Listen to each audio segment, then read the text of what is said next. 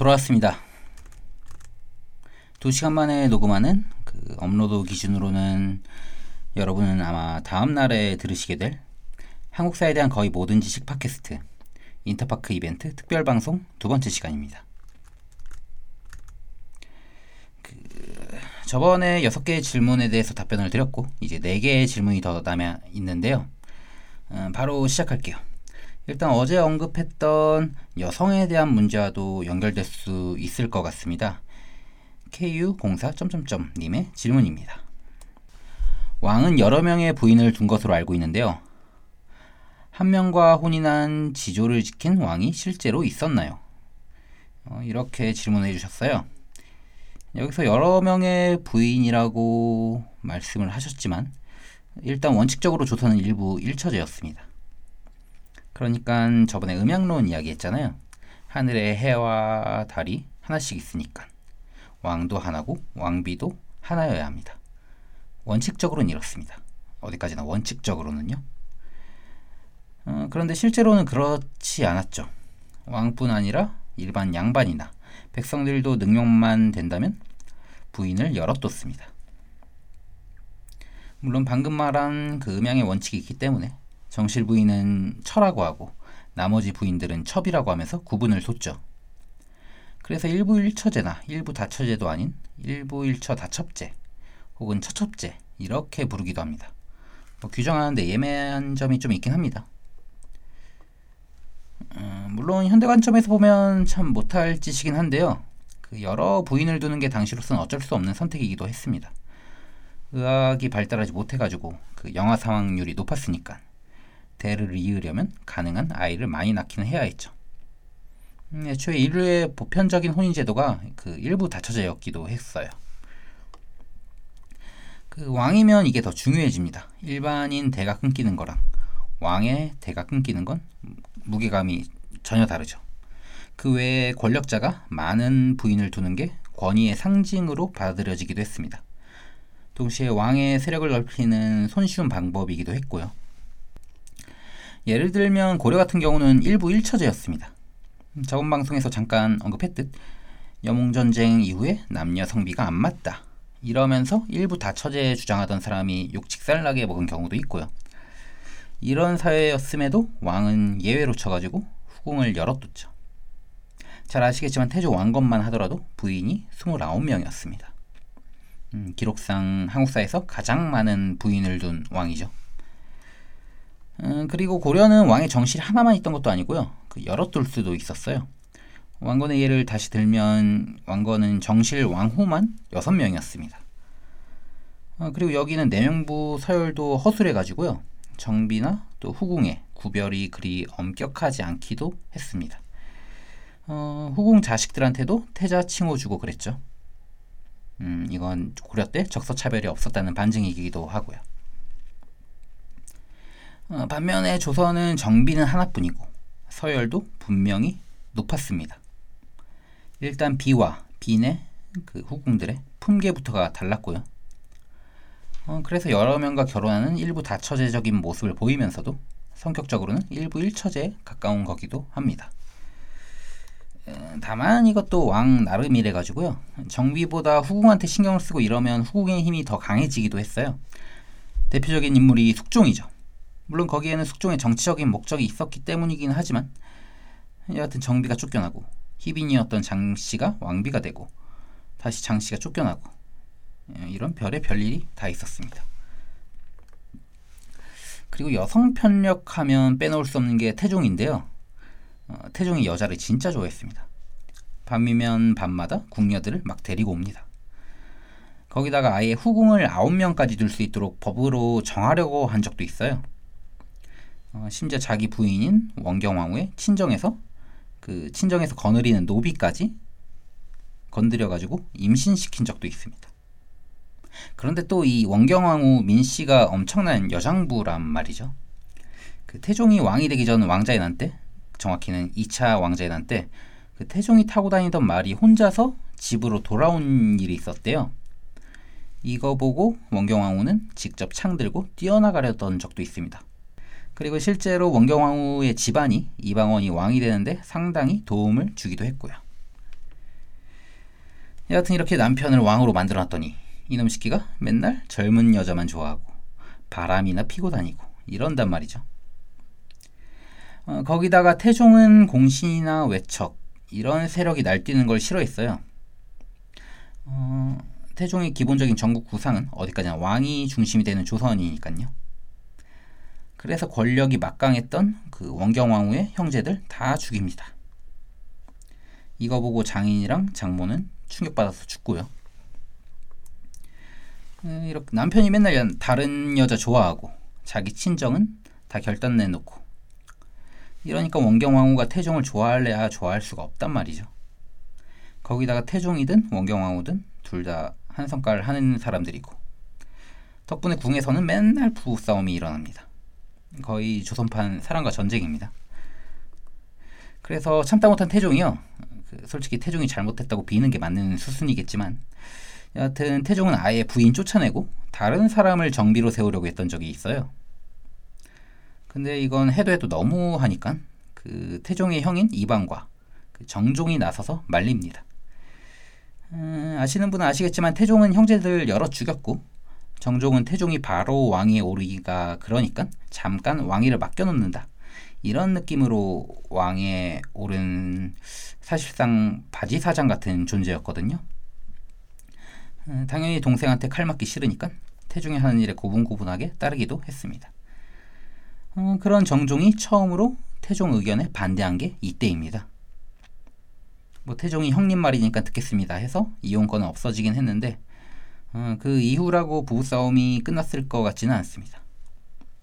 뭐 이건 극단적인 경우긴 하지만 다른 임금들이라고 정실 부인만 사랑하고 어, 다른 여자 쳐다보지도 않고 이런 일은 드물었습니다. 어쨌든 과거의 여성관이란 게 기본적으로 남성에게 종속되는 형태이기도 하고요. 그리고 왕들이 그 서로 사랑해서 결혼하거나 이런 일은 없잖아요. 다 정치적인 목적에 따라 이런 식으로 결혼했기도 했고요. 어, 그럼에도 딱 한 명 예외가 있는데요. 그 세조입니다. 일반적으로 세조는 조카인 단종도 죽이고 왕권 찬탈하고 음, 거기다가 단종 어머니이자 형수인 현덕왕후 능도파고 하필이면 또 현덕왕후가 문종이랑 같이 합장돼 있던 상태였거든요. 그래서 실제로는 친형 능까지 판 아주 못된 폐류나 이 정도로 여겨지잖아요. 그런데 이 단종에 관련된 문제를 제외하고 보면요. 음, 그러니까 자기 가정에서는 참 애처가였습니다. 음, 그러니까 정실왕비인 정의왕후 이 사람 외에는 눈길도 안 좋습니다.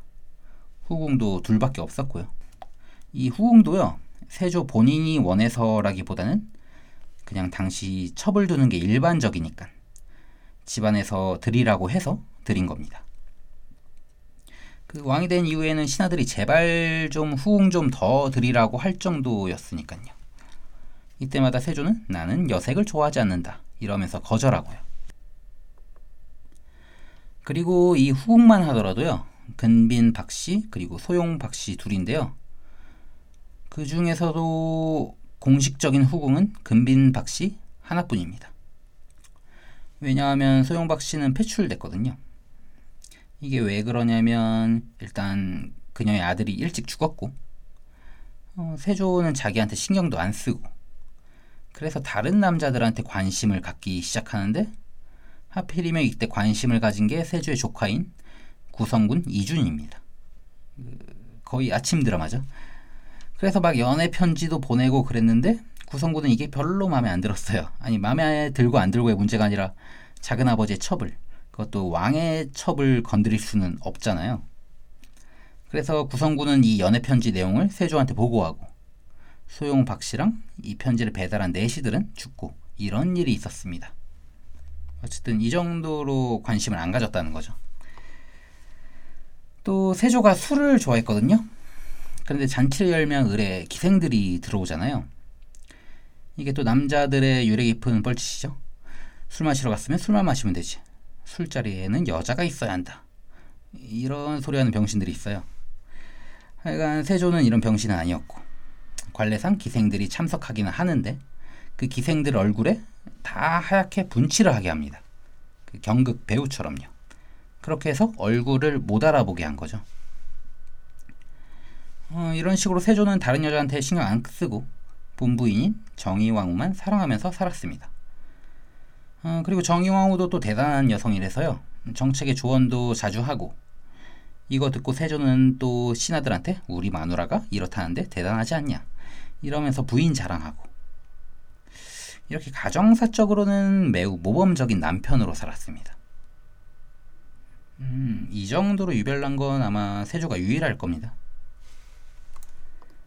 음, 그리고 여기에 연계될 만한 질문이 하나 더 있어서 짧게 좀 소개해 드릴게요. SEOKI 님께서 질문해 주신 건데요. 음, 좀 읽어 드리겠습니다. 치열한 왕자의 게임 때문일 수 있지만 개인적인 느낌에 조선의 왕들은 왕비를 비롯해 후궁 등 수많은 여인들이 있었음에도 조선 후기엔 직계, 반계로도 용상을 간신히 유지한다는 느낌이 드는데 왜일까요? 음, 이런 질문이었는데 실제로 조선 역사상 적장자가 제대로 왕위에 오른 적이 오히려 드뭅니다. 그리고 후기로 가면 이게 좀 더 심해지죠. 그 경종 같은 경우는 역적으로 규정된 희빈 장씨의 아들이고 영조는 경종이랑 형제지간인데다가 무수리의 아들이고 또 정조는 영조의 손자고 순조도 정조의 후궁인 유빈 박씨의 아들이고 그 다음 헌종은 또 순조의 손자고 음, 심지어 철중이랑 고종은 어디 이상한 데서 데려오고 그런데 이게 뭐 왕자의 게임처럼 음, 그러니까 지금 HBO에서 방영하는 드라마처럼 엄청난 혼란이 있어서는 아닙니다. 어, 참고로 왕자의 게임 아직까지 못 보신 분들은 꼭 보셨으면 합니다. 어, 19금이니까 어린 친구들은 자제하시고 성인분들은 가능하면 보시면 좋을 겁니다. 판타지지만 그 일반적인 역사물보다 실제 역사 구조를 잘 따르는 작품입니다. 하여간 그 왕자의 게임 마냥 음모가 난무해서 이렇게 된 건 아니고요. 그냥 아들이 잘 안 태어나서 그래요. 이게 왜 그런지는 저도 잘 모르겠습니다. 하여간 전주희 씨 가문에서 점점 아들이 귀해집니다. 태어났다가도 왕이 물려받기 전에 죽고요. 효종 이후에는 아예 대군의 칭호를 받은 사람 자체가 없어요. 뭐 저주라도 받아서 이런 건가? 이럴 정도로 왕위 계승이 들쑥날쑥하죠. 다만 이게 뭐 독살이라든지 이런 것 때문은 아닙니다. 뭐 대중 역사서에서는 이쪽을 많이 건드리기는 하는데요. 음, 재밌으니까요. 그런데 학계 쪽에서는 별로 의미 있게 받아들여지진 않아요. 그나마 가능성이 있는 게 소현세자나 고종 정도? 그 외에는 정황 증거조차 발견이 안 됩니다.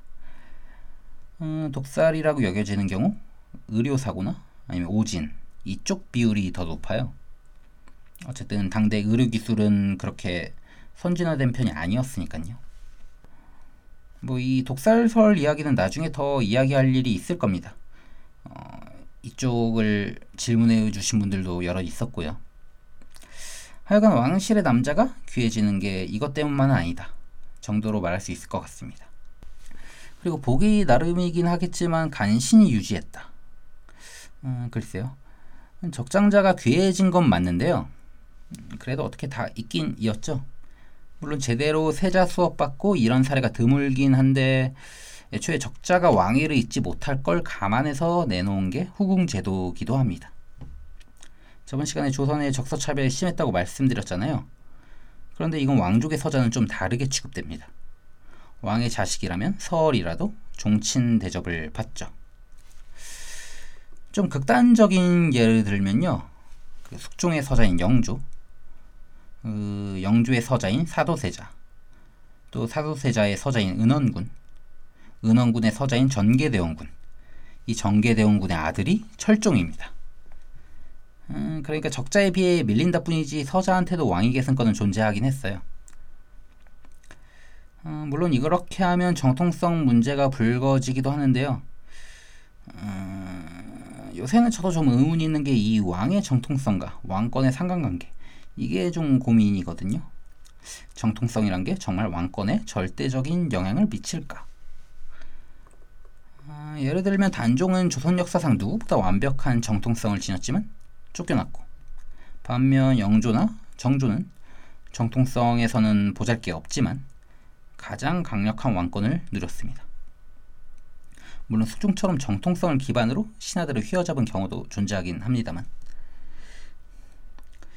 여하튼 적자나 서자 이런 정통성의 구분보다는 다른 변수가 왕권에 미치는 영향이 더 크지 않을까 뭐 공부를 좀 더 해봐야겠지만 이런 의문이 좀 들긴 합니다.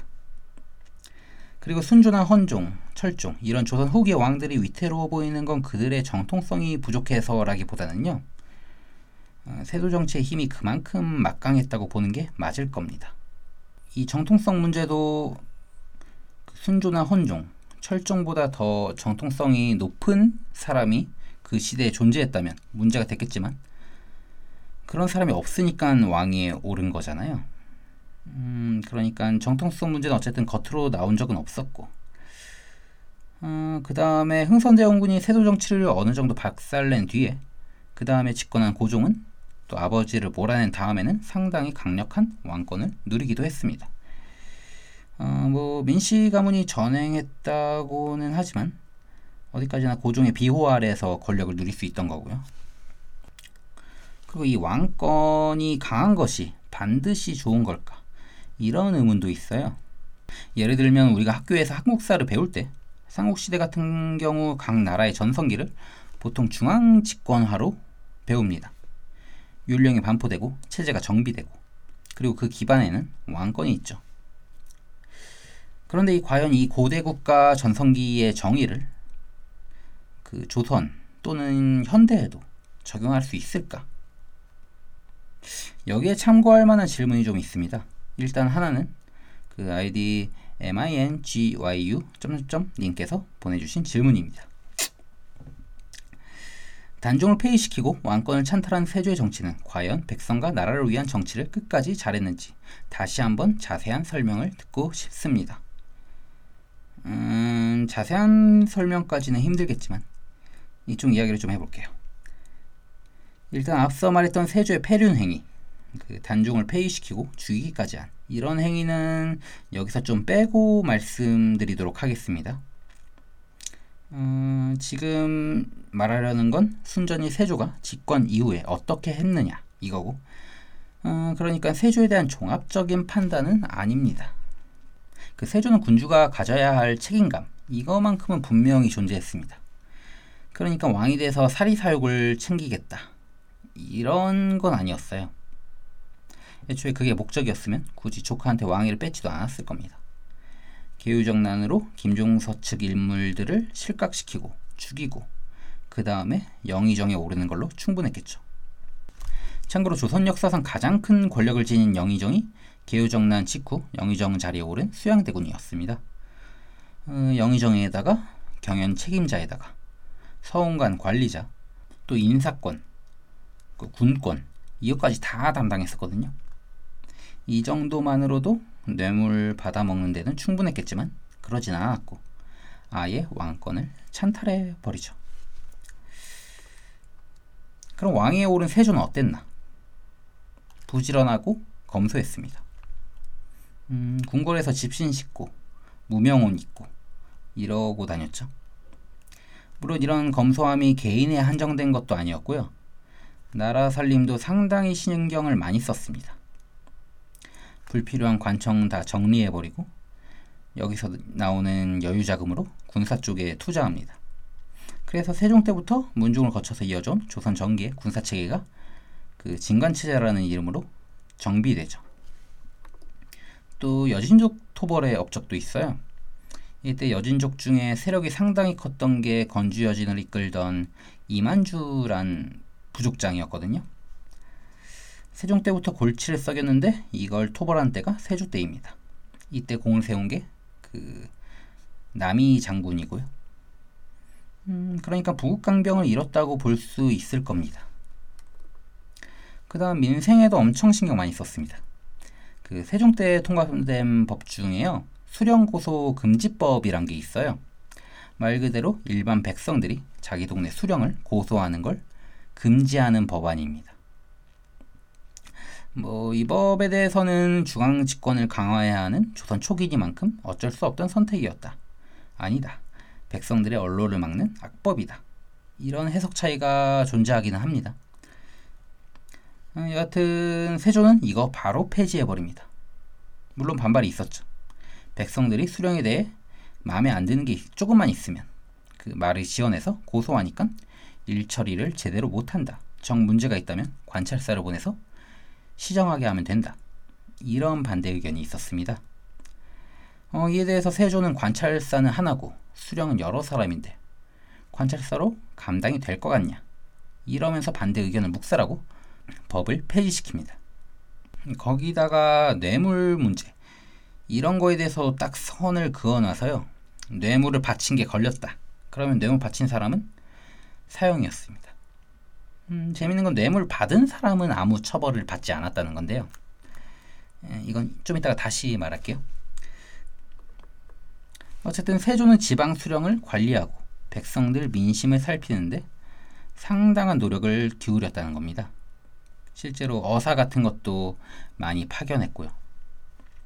이런 점에서 볼 때 에민의 군주라고 볼 수도 있겠죠. 물론 이미지랑 잘 안 맞긴 하지만요. 그리고 제도 정비에 있어서도 공이 많습니다. 일단 경국대전. 이걸 보통 성종의 업적이라고 배우는 경우가 많잖아요. 근데 이건 어디까지나 성종 때 경국대전이 완성이 된 거고요. 어, 그러니까 성종은 거의 숟가락만 올린 수준이죠. 법전 만드는 걸 지시한 건 세조입니다. 음, 여하튼 이 경국대전은 한국사 최초로 성문화된 법전이고 또 이후 조선에서 여러 가지로 영향을 미쳤고요. 어, 그러니까 제도적인 발전도 상당히 이뤘다고 볼 수 있을 겁니다. 그 외에도 뭐 동국통감이나 국조보감 이런 역사책도 만들었고요. 여기까지 보면 어, 세조가 되게 괜찮은 군주처럼 보이기도 할 거예요. 어, 그런데도 일반인들의 인식은 둘째치고 학계에서도 세조를 그리 좋게 평가하지는 않습니다. 그럼 이런 평가가 단순히 찬탈자라서 조카를 죽였다는 감성적인 면에만 국한되게 평가해서 그런 거라고 생각할 수도 있을 겁니다. 근데요, 그것보다는요, 그 세조는 확실히 본인이 집권하는 기간 동안에 그 기간에 한해서는 괜찮은 모습을 보여줬습니다. 아까 말했다시피 군주로서의 책임감도 투철했고 본인이 무언가를 실행할 수 있는 카리스마도 막강했고 그 개인의 능력도 나쁘지는 않았습니다. 그런데 세조의 정치는 어디까지나 왕이 주도하는 정치였거든요. 신하들은 부차적인 임무를 수행할 뿐입니다. 다시 말하면 세조라는 강력한 카리스마가 사라진 뒤에는 그게 변질될 가능성이 높다는 거죠. 그리고 실제로도 그렇게 됐고요. 어, 그럼 세조는 어떤 정치를 했나? 음, 방금 세조가 필요 없는 국가 기구들을 다 없앴다고 했잖아요. 세조가 필요 없다고 판단한 기구 중에는 집현전도 있습니다. 그 세조가 집현전을 없앤 데는 두 가지 이유가 있어요. 일단 성산문으로 대표되는 사육신들, 이들이 집현전 학사들이었습니다. 그냥 놔둘 수가 없죠. 그리고 더 중요한 이유인 두 번째, 세조는 토론이나 회의, 이런 걸 별로 좋아하지 않았습니다. 본인이 주도해서 일방적인 결정을 내리는 걸 더 선호했죠. 그 집현전은 그냥 유학 공부하는 이런 단순히 학문 공간에 국한된 게 아닙니다. 좀 더 정확히 말하면 정치 연구 기관이거든요. 집현전을 통해서 음, 계속 학자를 배출하고 이때 연구 결과를 정책에 반영하고 또 그 결과물들을 회의를 통해서 검토하는 것 이게 세조의 아버지인 세종이 구축해놓은 시스템입니다. 그러니까 세종 치세가 살기 좋았다. 훈민정음을 창제했다. 단순히 이래가지고 세종이 성군으로 평가받는 게 아닙니다. 토론을 통해서 장기적으로 적용할 수 있는 정책들을 입안하고 이게 그대로 유지되거나 수정되면서 조선 500년을 이끌어온 거거든요. 그런데 세조는 이 소통의 시스템을 한 번에 무너뜨린 겁니다. 덕분에 세조 주변에는 집현전 등에서 훈련된 전문 관료가 아니라 기득권 유지를 위한 전형적인 도구들, 그 권신들만 득세하게 됩니다. 세조의 정책에 비판은 못하고 철저하게 예스맨으로 행동하는 거죠. 그 태종이나 세조나 똑같이 왕위를 찬탈했고 왕권 강화를 깨했고 그래서 비슷해 보일 수도 있지만 여러모로 다르기도 합니다. 한 가지가 또 사관에 대한 대우거든요. 저번 방송 때 태종이 사관의 대우를 높여줬다고 했잖아요. 세조는 반대입니다. 사관의 활동이 가장 위축된 시기가 또 세조 때입니다. 감히 사간 따위가 임금을 평가하다니 이게 세조의 스탠스였거든요. 어, 즉 세조는 왕이 되었을 때 어떻게 해야겠다. 어떤 방식으로 나라를 이끌어야겠다. 이런 기본적인 구도는 가지고 있었어요. 그래서 세조 치세에는 나라가 나름 잘 굴러갔었고요. 그런데 세조 본인이 죽고 난 다음에도 이어져야 할 장기적인 전략. 이런 것에 대해서는 시야가 미치지 못했습니다. 이게 태종과 세조 사이에 있는 역량적인 차이죠. 태종은 본인이 싫어하는 거라도 나라에 장기적으로 도움이 된다고 생각하면 다 안고 갔습니다. 그 공신들에 대한 대우도 마찬가지입니다. 태종은 공신들 중 날뛰는 놈이 있다 싶으면 다 제지하고 심하면 관직까지 빼앗고 귀양 보내고 외척 같은 경우는 아예 박살을 내고 심하게는 세종의 외척까지 다 죽여놨거든요. 물론 이건 인륜적으로 비판받아야겠지만 어쨌든 이렇게 다 정리를 해놓은 덕분에 아들 때인 세종은 외척 눈치 보지 않고 본인이 원하는 정치를 할 수 있었습니다. 어쨌든 정치적으로는 유효했죠. 반면 세조는 인간적으로는 그러니까 단종을 죽인 것만 제외한다면 인간적으로는 좋은 모습을 보여줬습니다. 아까 말했다시피 그 여성관도 뚜렷했고 또 자기 사람들은 끝까지 끌어안고 죄가 있어도 벌하지 않고 아까 뇌물 준 사람만 처벌하고 뇌물 받은 사람은 처벌하지 않았다고 했잖아요. 이건 세조 인사의 연장이에요. 진짜 웬만하면 건들지 않았습니다. 좋게 말하면 의리를 지킨 거죠. 그런데 이렇게 견제 자체를 안 하니까 이 공신 세력이 점점 더 힘이 강해지고 세조가 살아있을 때만 하더라도 컨트롤이 가능했는데 세조가 죽고 나서는 점점 부패하기 시작합니다. 이들이 결국 훈구파란 집단이 되고 조선 전기에 상당한 악영향을 미치죠. 이게 세조의 한계입니다. 그리고 많은 업적을 남겼음에도 명군이라고 부르지 않는 이유고요. 지나치게 독선적이었고 장기적인 국면을 바라볼 만큼의 능력도 못 됐죠. 뭐 말년에는 본인도 이런 문제점을 인식했는지 기존 공신 외에 또 다른 세력을 키워보려고도 해요. 그런데 이것도 새로운 공신을 책봉하는 방식으로 이루어졌습니다. 그래서 구공신, 신공신 이런 대립이 있기도 했고요. 뭐 세조가 얼마 안 지나서 죽어버려가지고요. 그 신공신들이 자멸해가지고 뭐 별 영향은 없었습니다. 어, 어쨌든 이런 세조의 정치 이쪽에서 본다면 왕권에 의한 혹은 어떤 개인에 의한 이런 개혁은 단기적으로는 괜찮아 보일지라도 장기적으로는 악영향이 더 크지 않은가 이런 생각을 갖게 됩니다. 그래서 오히려 토론을 통해서 점진적으로 이뤄지는 발전이 좀 더 합당하지 않을까 어, 인터파크 아이디 YMLOV님이 이런 질문을 해주셨어요. 백성을 위한 정책 중 가장 성공을 거둔 정책은 무엇을 꼽을 수 있을까요? 뭐 여기에 대해서도 여러 가지 생각이 있을 겁니다. 근데 저는 단연코 대동법이라고 봅니다. 뭐 나중에는 제 생각이 바뀔지도 모르겠지만 어, 어쨌든 현재까지는 다른 후보를 둘 생각이 없습니다. 어, 왜냐하면 이 대동법이야말로 정책 수립 과정에서 토론의 순기능이 가장 잘 나타난 사건이거든요. 일단 대동법이 왜 생겼냐 이거부터 말씀을 드리면 조선 전기 조세 체계는 기본적으로 조용조였습니다. 일단 조는 토지에 부과해서 공물을 징수하는 거고 그 다음 용은 또 이분화돼 가지고 군역, 유역 이렇게 나뉩니다. 군역은 성인 장정에 대해서 부과하는 거고 또 유역은 호구수, 그러니까 머릿수에 맞게 부과되는 겁니다. 그리고 마지막 조, 이거는 지역 특산물을 공납의 형태로 또 이것도 머릿수에 맞게 부과해서 징수했죠. 그런데 이게 시간이 지나면서요, 요역과 공납, 이 두 개의 비중이 높아집니다. 이것들은 호구수에 따른 부과니까 백성들의 경제적 차이는 구분하지 않고 다 동일하게 부과하는 거였거든요. 그러니까 이쪽 비중이 높아지면 있는 사람보다는 가난한 사람들한테 더 큰 부담이 됩니다. 그럼 어쩌다가 이쪽 비중이 높아졌냐? 그 배경에는 훈구의 바로가 있습니다. 저번에 선조 방송에서 제가 공납의 폐 잠깐 언급할 때 원인으로 훈구를 지목했잖아요. 그러니까 어떤 분이 댓글을 달아주셨더라고요.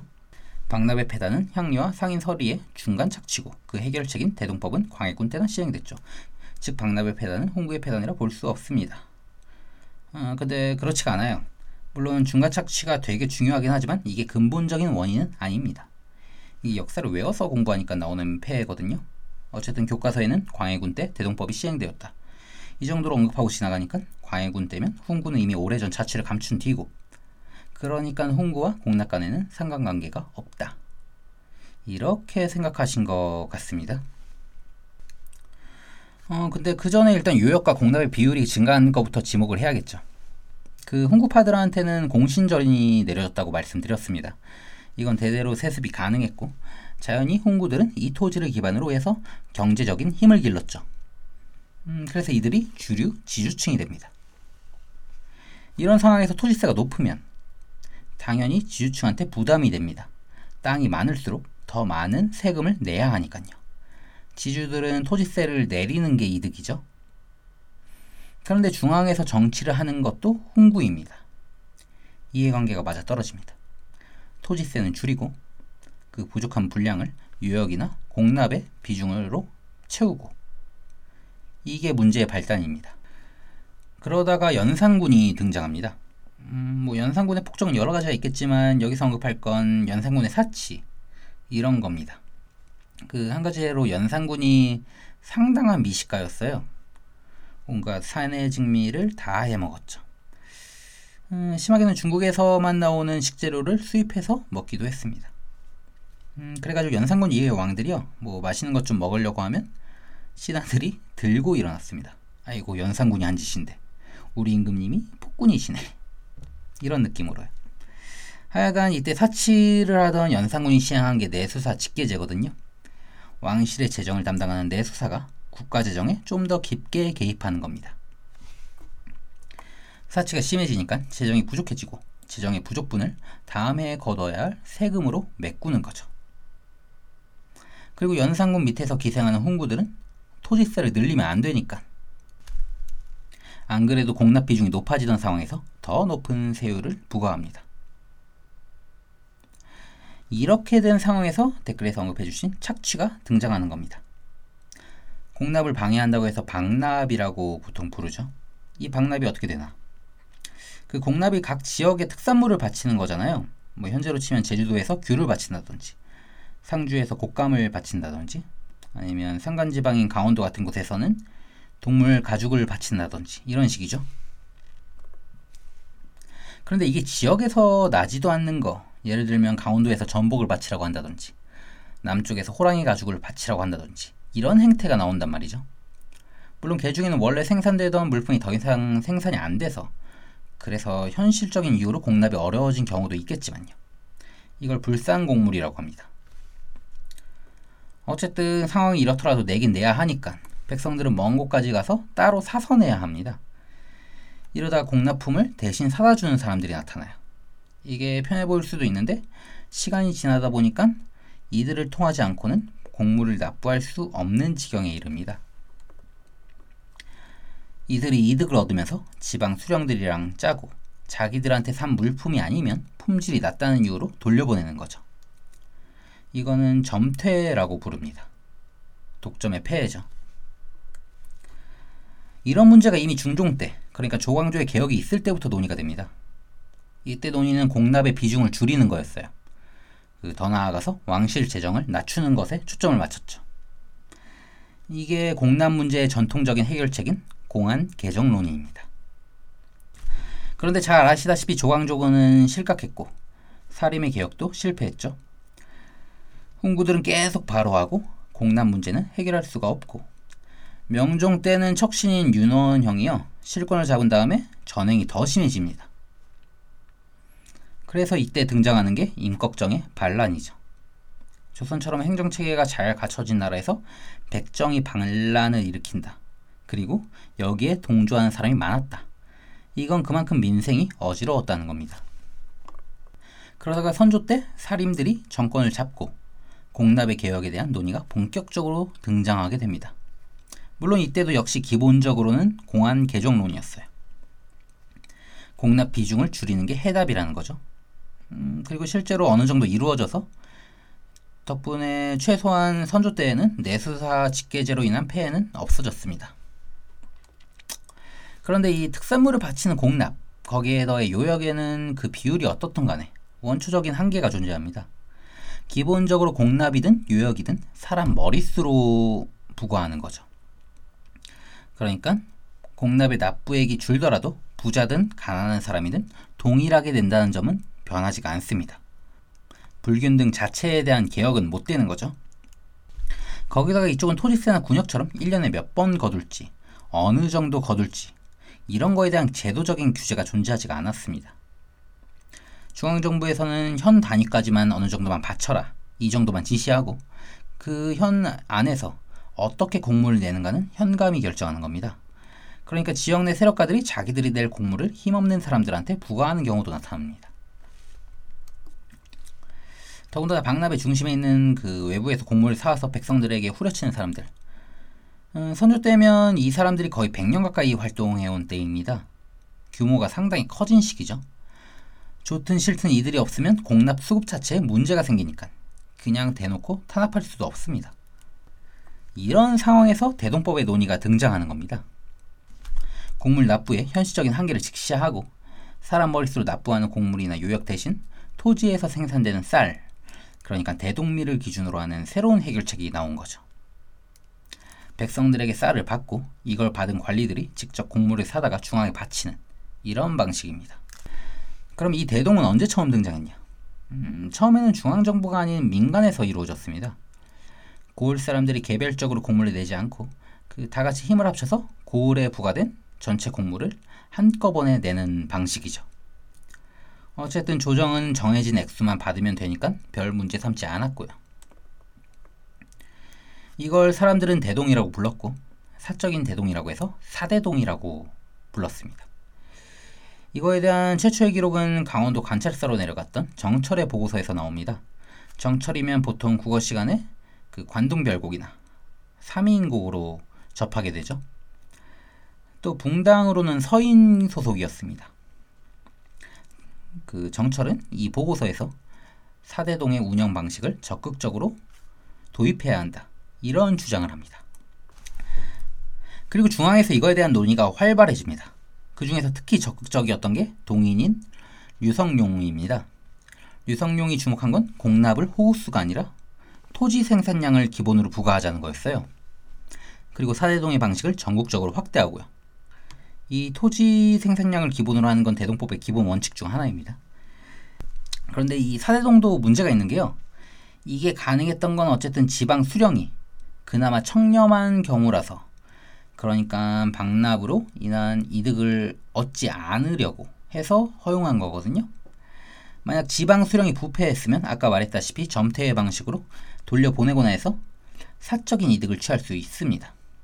음, 그러니까 사대동이라는 건 어디까지나 수령의 성향에 따라서 결정되는 한계가 명확했죠. 그래서 또 이제 율곡 2가 등장합니다. 2는 대동법의 전신인 대공수미법을 주장하고 실제로 본인이 황해 감사에 재직할 때 이 수미법을 시행하기도 했습니다. 그리고 이 시절에 이 밑에서 일하던 게 동인 소속인 그리고 훗날에는 동인에서 분열된 남인으로 분류되는 이원익입니다. 여하튼 이가 중앙 정계에서 숭의법을 강력하게 주장했지만 통과되지는 못합니다. 당시에는 붕당 싸움이 상당히 격화된 상태여서 음, 동인들이 격렬하게 반대했죠. 저는 붕당의 긍정적인 면을 높게 보긴 하지만 이러면 분명 붕당의 폐해라고 할 수 있을 겁니다. 어쨌든 이렇게 반대에 부딪히다가 이이는 낙향하고 숭의법은 실패합니다. 이이가 죽은 뒤에는 선조가 이이의 개혁책을 적극적으로 받아들이는 모습을 보이긴 하는데 이때 딱 임진왜란이 터지죠. 어, 개혁은 다시 한번 중지됩니다. 그 다음 임진왜란이 끝나고 전 국토가 황폐화됐으니까 쌀이 부족합니다. 음, 그래서 일시적으로 공납을 쌀로 바치는 경향이 나타나요. 물론 어디까지나 일시적인 거고 그리고 아까 말했던 인두스의 문제 그러니까 머릿수대로 부과하는 이 문제 이게 해결된 건 아니라서요. 이걸 대동법이라고 부르기에는 무리가 있습니다. 단순히 납부 수단의 변화에 중점을 둔 그 임시 조치였죠. 어쨌든 임진왜란을 통해서 곡물 대신 쌀로 받는 방식 이게 중요시됐다는 점만큼 분명하고 상당히 중요합니다. 그래서 광해군 때 대동법이 처음으로 시작되는 거죠. 보통 이 광해군 시절의 대동법에 대해서 그 영화 광해 왕이 된 남자라든지 아니면 화정 같은 사극 또 교과서에 적힌 광해군 때 대동법이 시행되었다 이런 문구 그리고 교과서 내용을 벗어날 수 없는 학원 강사들 그분들이 찍는 영상 매체 이런 것 때문에 광해군과 일부 현명한 신하들이 대동법을 주도하고 반면 뭐 박낙 비리와 결탁한 대다수의 부패한 신하들이 반대했다. 그래서 광해군 때의 대동법이 실패했다. 이렇게 아는 경우가 많은데요. 어, 이것도 남아있는 기록들이랑은 완전히 배치되고요. 광해군은 대동법을 반대했습니다. 일시적으로 경기도에 시행된 것도 수동적인 형태로 이루어졌습니다. 그나마 잘 시행되는 것도 축소시켰습니다. 이거에 대해서는 다음 방송 때 광해군이랑 인조 이야기할 거니까 거기서 좀 더 자세히 다룰게요. 하여간 광해군 때의 그 대동법은 과거 이이 밑에서 숭의법을 경험했던 이원익 이 사람의 주도로 이루어졌습니다. 하지만 광해군의 반대 그리고 당시 광해군의 비호를 받던 그리고 집권당이었던 북인의 반대 이걸로 확대되지는 않았습니다. 다만 이걸 단순히 기득권 보호 이 정도로 보기에는 좀 애매하고요. 대동법 자체에도 문제가 있기는 했습니다. 어쨌든 대동법이라는 게 토지 생산량을 기본으로 하는 수치법인데 임진왜란 이후 황폐해진 상황에서는 생산량 자체도 떨어진 상태고 또 정확한 생산량을 측정하는 방식도 제대로 이루어지지 못하니까요. 이런 현실적인 문제도 반대파의 주요 논거였습니다. 그래서 경기도에서만 시범적으로 시행됐고 이걸 경기 선해법이라고 합니다. 그러다가 광해군이 쫓겨나고 인조가 집권합니다. 인조는 집권당인 북인을 거의 다 쫓아냈는데 그러다 보니까 광해군 때 일했던 실무자가 부족하고 그래서 광해군 말기에 쫓겨났던 이원익을 다시 불러들입니다. 이원익은 역시 대동법을 주장하고 결국 강원도, 전라도, 경상도 이 세 곳에서 어, 대동법이 시행되죠. 이걸 삼도 대동법이라고 합니다. 그런데 이 삼도 대동법도 한계가 있었어요. 방금 말했던 전결 문제, 그러니까 토지 생산량 측정. 이게 이때까지도 제대로 이루어지지 못했고, 그리고 경기도에 비해 다 거리가 먼 지역이잖아요. 그 쌀 수송하는데도 적지 않은 비용이 듭니다. 결국 삼도 대동법을 주장했던 이원익 본인이 삼도 대동법 폐지를 주장하기에 이릅니다. 그래도 폐단을 아예 눈 감고 있을 수는 없으니까 다시 이 시기의 곡물 문제는 전통적 방식인 공안 개정론으로 돌아갑니다. 하지만 인조는 왕실의 재정을 축소시키는 공안 개정 여기에 대해서는 절대적으로 반대하는 입장이었고 음, 그럼 차라리 대동법이 낫겠다. 이러면서 대동법에 대한 논의는 인조 때 쭉 이어지게 됩니다. 그러다가 이제 효종이 집권합니다. 그리고 이때 대동법을 가장 강력하게 주장했던 건 서인인 김육입니다. 어, 이 김육은 대동법에 있어서 빼놓으면 절대 안 되는 인물입니다. 어, 김육의 주도로 대동법이 일단 충청도 그리고 몇 년 뒤에는 전라도에서 시행되죠. 그럼 여기서 반대한 건 누구냐? 같은 서인이면서도 산당 계열인 김집입니다. 그러니까 뭐 인조 이후 집권한 서인들이 그 기득권층이라서 정의로운 남인들이 주장하는 대동법을 반대하고 뭐 이런 거 없고요. 붕당 내부에서도 논의가 많았습니다. 어쨌든 김육이 뚝심 있게 대동법을 밀어붙이고 이 시기면 토지주사 사업인 양전도 어느 정도 완료되고 이러면서 대동법 시행 지역의 백성들이 상당한 혜택을 얻습니다. 어, 그래서 점차 대동법 찬성파의 힘이 강해지죠. 그 변화를 겪은 대표적인 인물이 송시열이거든요.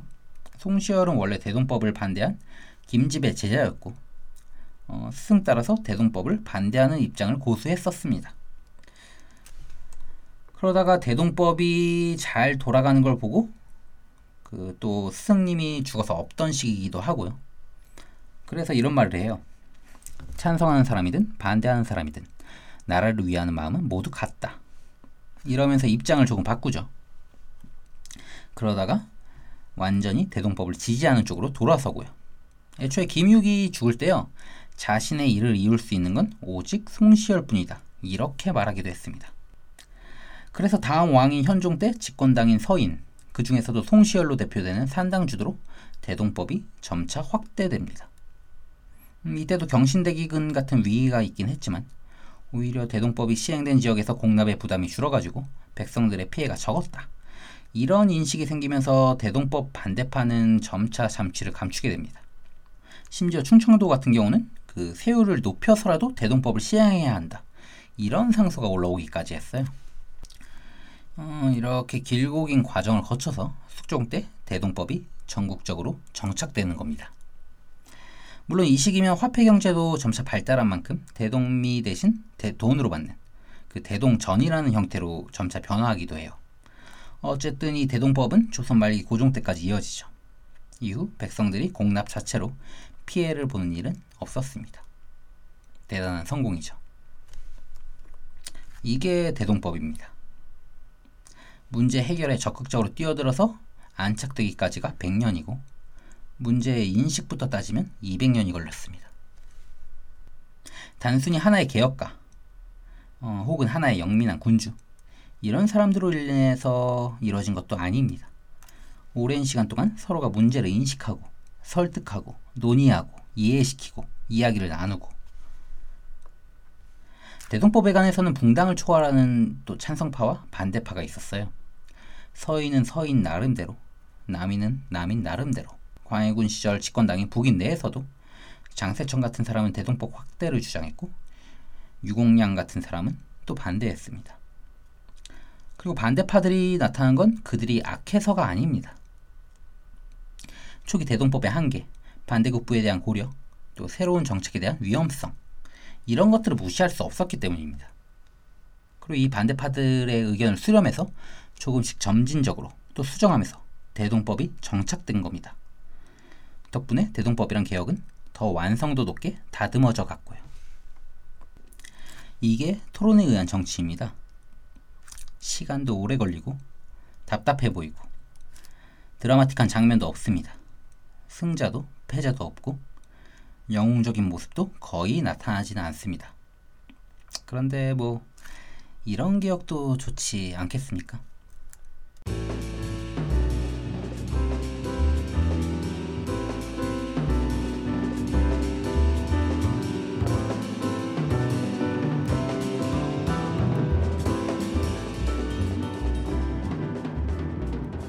이회에 걸친 특별방송은 여기까지입니다. 어, 도움을 주신 인터파크 도서 문학입문팀 남과장님 그리고 이벤트에 참여해주신 분들 그리고 지금까지 계속 들어주시는 모든 분들께 정말 감사드립니다. 어, 제가 제대로 기대에 부응하지는 못하는 것 같지만 그래도 듣는 분들이 계시니까 가능한 계속 방송을 이어가도록 해보겠습니다. 음, 개 중에는 통념이랑은 상반되는 이야기도 많을 겁니다. 근데 그건 제가 독자적인 해석을 내놔서는 아닙니다. 어, 저는 그저 제가 대학에서 배운 것과 또 논문이나 책에서 접한 학계의 입장들 이것들을 전달해 드리는 것에 불과합니다. 그러니까 진짜 대단한 건 필드에서 연구하는 학자들이죠. 물론 그분들은 바빠가지고 이렇게 따로 전달할 시간이 없겠지만요. 그래서 역사에 대해 단순하고 피상적으로 생각하는 것들 이거에 대해서 변화를 줄 수 있다면 더 이상 바랄 건 없을 겁니다. 물론 제가 그 정도의 능력이 될지는 모르겠습니다만 어쨌든 노력은 좀 해보려고 합니다. 아니면 또 다른 능력자께서 더 나은 결과물을 내놓을지도 모르고요. 음, 그 이상의 것들은 뭐 나중에 생각해 볼게요. 지금은 그저 글을 쓰고 방송 녹음하는 걸로도 벅차가지고요. 부족한 내용들이지만 그래도 계속 관심을 가져주셨으면 감사하겠습니다. 음, 들어주셔서 감사하고요. 다음 방송에서 또 찾아뵙도록 하겠습니다.